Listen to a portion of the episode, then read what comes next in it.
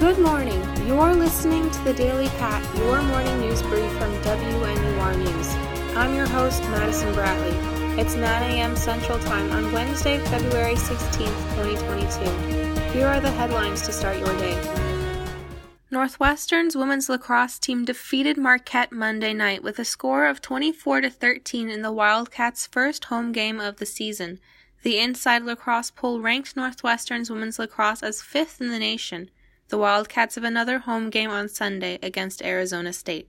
Evanston City Council plans to spend $70,000 to hire a new executive recruitment firm tasked with finding a new permanent city manager. The development comes after the council in September 2021 approved a $25,000 contract with Cooperative Personnel Services, a different group. That search found Baltimore's Deputy City Administrator, Daniel Ramos, as its final candidate, but he instead accepted a position as the Executive Director of Budget and Management in Harris County, Texas. Chicago Public Health Commissioner Dr. Allison Arwady suggested Chicago could lift its indoor mask mandate as the Illinois mandate lifts on February 28th if the city's current COVID 19 trend continues.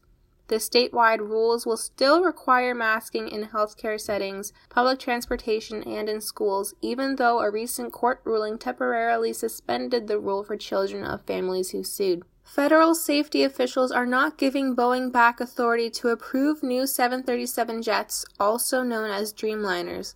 The Federal Aviation Administration said it will keep that power until it is confident that Boeing's Dreamliners are consistently meeting federal design standards. Before, the FAA has relied on aircraft manufacturer employees to make key safety checks, but that changed after two deadly crashes involving Boeing 737 MAX jets.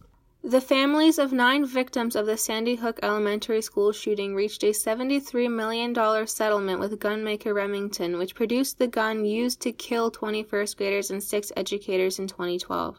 The group sued Remington over its marketing of the gun and alleged its advertising targeted younger, at risk males. Remington had denied the allegations. Canadian Prime Minister Justin Trudeau invoked emergency powers over current protests of COVID 19 restrictions. Trudeau was originally criticized for his hands off approach to the protests. Invoking emergency powers could ban the protesters from making the blockades they have created in the country's capital city, freeze protesters' bank accounts, and target crowdfunding sites used to support them.